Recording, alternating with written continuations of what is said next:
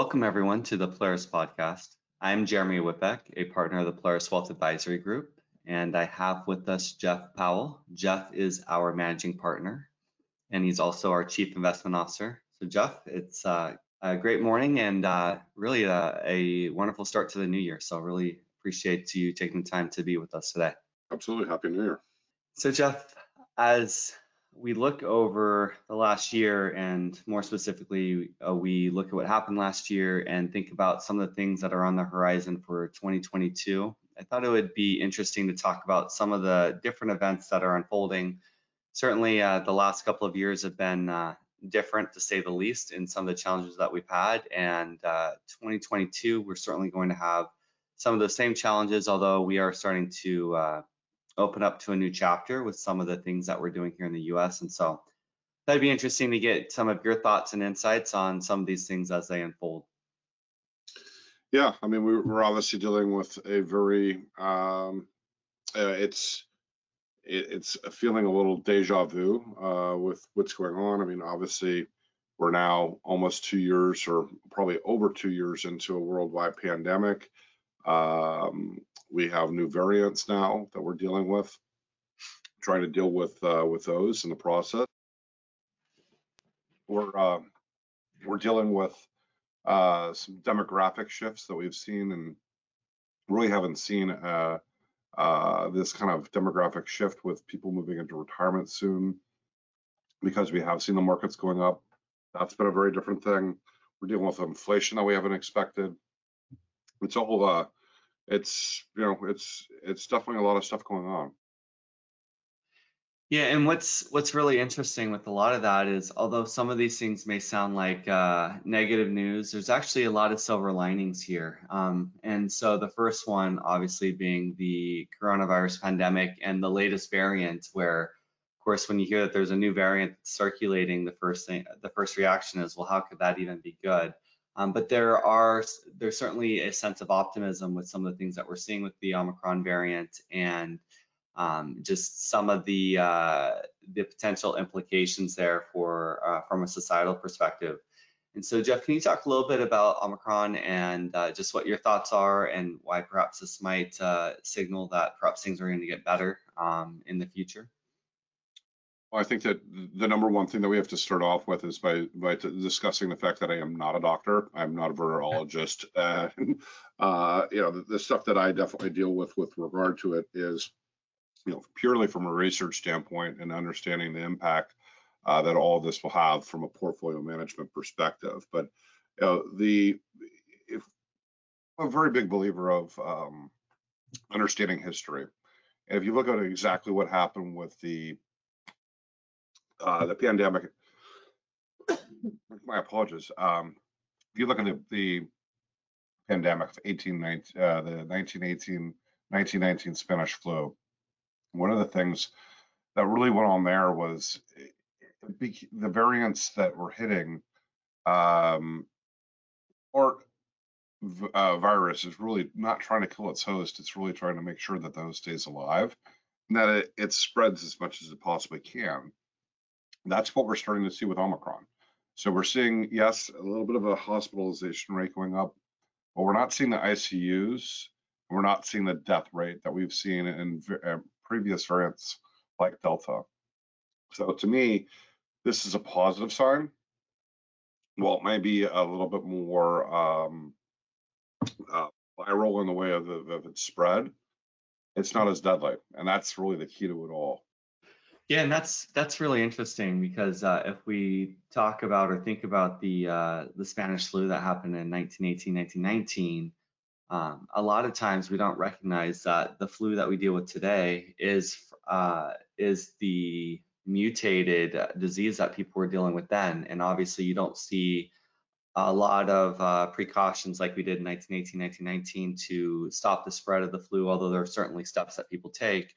And the reason for that, to your point, is that it mutated to a point where it's still highly contagious. The flu still goes around the world every year, but it doesn't generally result in death. I know that there are exceptions to that where some people do unfortunately have um, more serious uh, health consequences from it. But overall, most people that get the flu are able to overcome it and then do the same thing next year and the same thing the year thereafter.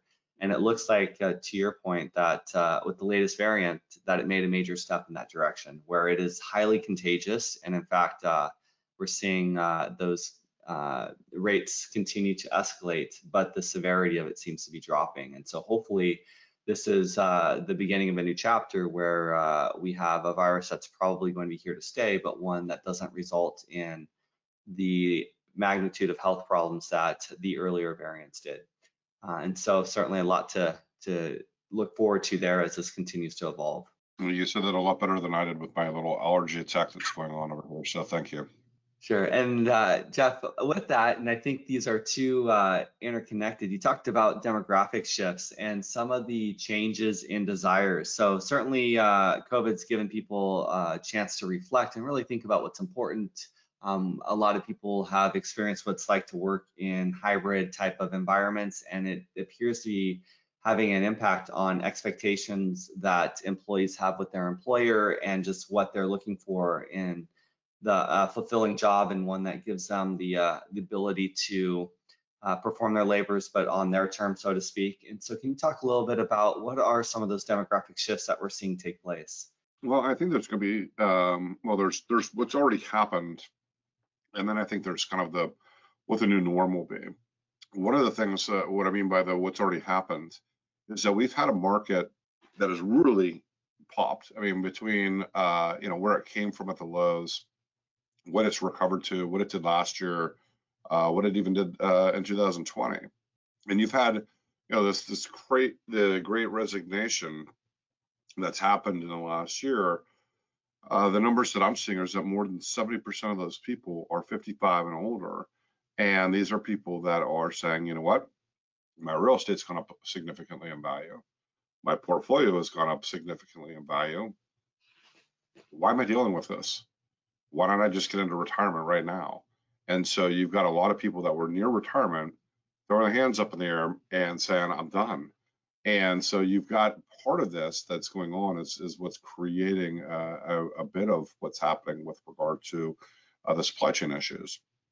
I mean, if you look at the vacancy rates uh, of jobs, that's substantial. Uh, and if you look at the participation rate, it's gone down by a couple percentage points, and that's really uh, these older people that are retiring early. It's it's not that they're the younger people now not going back to work. There was originally this this whole, well, you know, the younger group has uh, been paid too much and they're they're they're lazy. They're not going back to work. That's not it at all. It's the the near retirees that are going out and saying, "I'm done. I don't want to deal with this." Then there's the demographic shift of, of what to expect as life is normal going forward and it, it's i think a life lesson i mean there a a lot of technology that's gone into being able to work from home and and do it effectively. Um, but also, you know, and again, I, I've joked about it in previous podcasts. I mean, our work from home policy was called PTO. I mean, if you wanted to work from home, you were taking the day off. There was nothing to do with you actually working. So, going with us, I think you're going to continue to see a shift um, or work from home. I mean, it's just just going to be how it is. Yeah, and I, I find that uh, really interesting because, like you, Jeff, um, I had this this notion, and, and probably just from the the decades of working in the workforce, that working from home was like on an exception basis, where if you had this one-off thing, um, that it was an occasionally granted thing on just a case-by-case basis, and now it's completely shifted to where a lot of people they're working from home and it's kind of like they have to make sure that there's space in the office for them to be able to go in because that's the new normal. And uh, it'll be interesting to see how that continues to evolve the workplace and also the jobs that people are attracted to. There are a lot of jobs where you don't have the luxury of being able to work from home. So anything that requires your physical presence and i, I know there's more than uh, what we can even um, start to list off here but I do wonder if that's going to have an impact on not only the jobs that people start uh, uh, seeking for, but also the education that they uh, seek after in college, looking for those jobs that can give them skill sets that give them that greater flexibility. Because to your point, I think uh, uh, new values have been set on what people expect and don't expect within uh, a job, and it's certainly uh, manifesting itself in pretty dramatic fashion the last year or so. Just, just even think about it from the social standpoint too. I mean, like you know, one of the things that we talk about in senior management is is the culture that's set by uh, the firm, and and one of the ways that you're able to do that is by your interaction with your peers. And when you don't have that direct interaction, there's not as strong of a, of a relationship. So does that cause, you know, people to switch jobs more often? Does that cause, you know, there's just a, a, a, myriad of different questions that will be answered in time that I don't think that we're equipped to, to even come close to answering today. Uh, because there just isn't the answer, there isn't the, the knowledge base to know that what's going to happen there.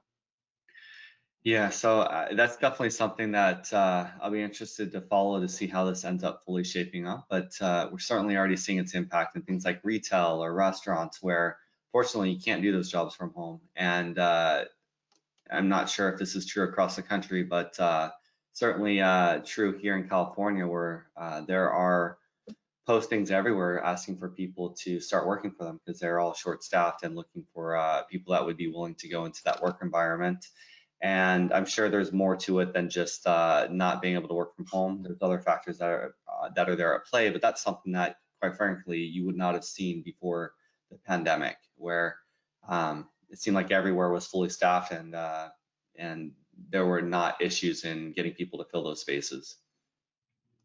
Well, I mean, let's take that one step further, Jeremy. I mean, right now we've seen unemployment drop almost to a level uh, where we were pre-pandemic.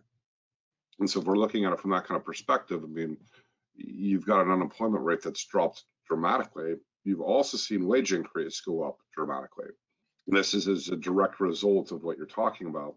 Right now, unemployment rates have dropped all the way down to uh, a, a, low of 4.2% as of November. And we've seen a wage increase uh, at a level of 5.9%, which is levels that we haven't seen since the early 80s. The issue there is that we've got inflation that's almost 7%. So again, one of the reasons why we've got this vacancy issue, and I think that a lot of people are like, wow, I'm, you know, I've increased the salary that I'm going to offer. Well, you have, but you're still asking them to take a pay cut compared to what they would have been making last year based upon inflation rates. So don't be so magnanimous. Actually give somebody a real raise and the ability to actually outpace inflation. That's uh, that's a really good point, Jeff. Um, the other part too is that if everyone increased their wages by that same amount, I mean, you're just you're not making yourself necessarily more attractive. You're just staying relevant, and that's certainly very different than trying to be more attractive to potential uh, employees to come work for your company. What I think is really interesting and what's tied with this is that the Fed obviously has a charge of trying to keep uh, the unemployment rate down, um, but also controlling inflation. And for a while, the emphasis seemed to be on getting people back to work, keeping the unemployment rate down. But uh, it, it, sounds like a lot of that messaging or a lot of that focus has shifted with uh, the Fed and the comments that they've given the last uh, few uh, times that they've spoken. Can you talk a little bit about the, the direction that the Fed is going to be taking in 2022 and some of the expectations there? Yeah, I mean, so, I mean, obviously, when we're dealing with a worldwide pandemic, I mean, the first and foremost is protect the economy, make sure that we don't go into a massive recession like we did, um, and getting people back to work as quickly as possible. So, I mean, we went from having an unemployment rate in, in April of uh, of 2020 uh, that hit levels that we hadn't seen since the 1930s. Uh, we're talking Great Depression numbers. I mean, it, it spiked up to 14, almost 15% during that time period very, very quickly. And we saw GDP numbers absolutely fall through the floor. Uh, biggest losses that we had seen again uh, in almost 100 years. It wasn't quite Great Depression numbers, uh, but we saw you know more than a 10% drop in a quarter uh, which is what we were seeing on an annual basis back during the Great Depression. So from that perspective, it was really more about protecting first and trying to grow. Um, what we've seen going on as a result of supply chain issues, uh, increased wages, a number of other uh, factors is inflation. And so the Federal Reserve had been uh, doing a stimulus program. If it was years past, we would have been talking about quantitative easing. Uh, we no longer use those phrases. It was just a bond purchasing program uh, where the federal government was going out and buying 120 billion dollars a month, and treasuries and mortgage-backed securities, which they have started to cut back on. So that's phase number one. Once they're done with the tapering process, uh, I would expect to see the Fed start raising rates.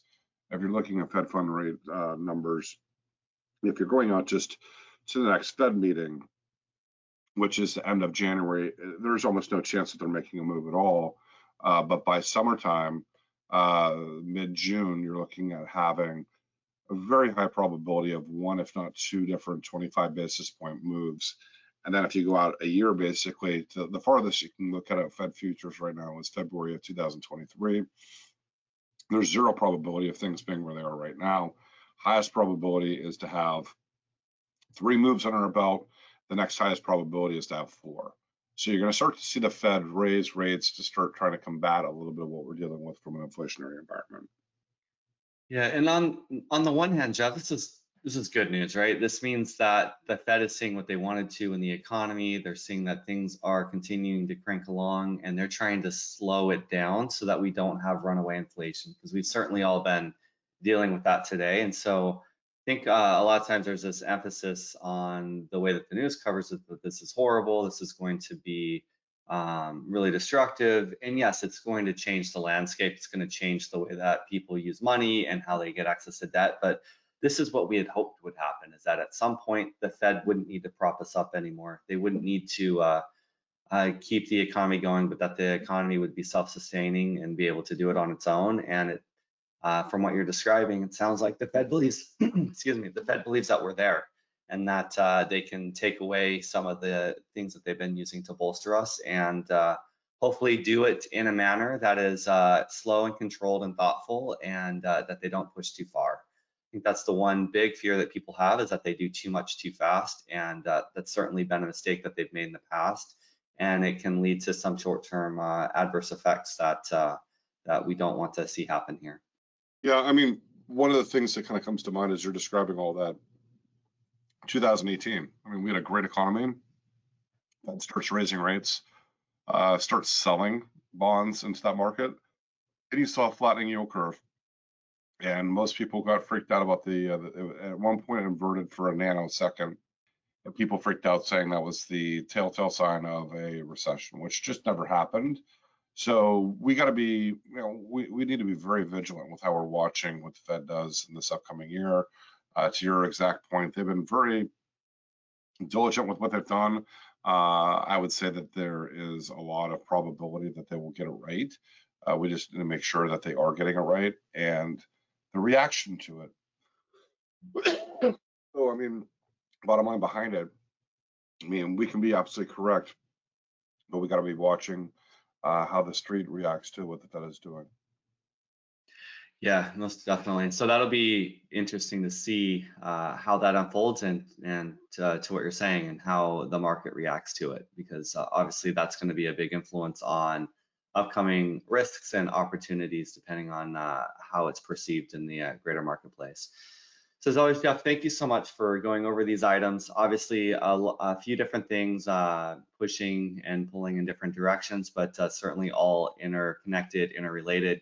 Um, do you mind talking a little bit about the uh, webinar that we're going to be hosting uh, here next week? So um, we do a webinar every quarter, and so it's time, uh, or that time's coming up now. Um, when will we be presenting that next uh, webinar? Well, everybody should have gotten a save the date yesterday, uh, but it's a week from today, 1 p.m. Uh, Pacific time. So hopefully everybody can make it. If you can't make it, uh, we do record them. Uh, it will be on the website. So uh, obviously, uh, if you can make it live, make it live. If you can't, enjoy it on your own.